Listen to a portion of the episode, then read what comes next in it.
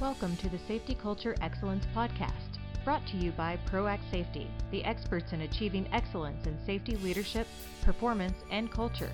And now your host, Shawn M. Galloway. Boots on the ground. When I was a unit manager in my corporate career, I once took over a job from one of my operators to figure out what was going wrong and how to fix it.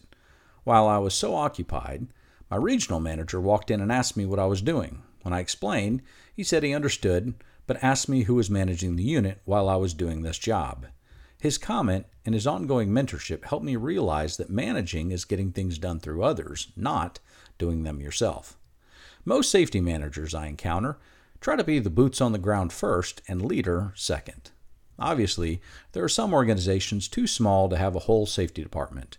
In these cases, one person might need to wear multiple hats.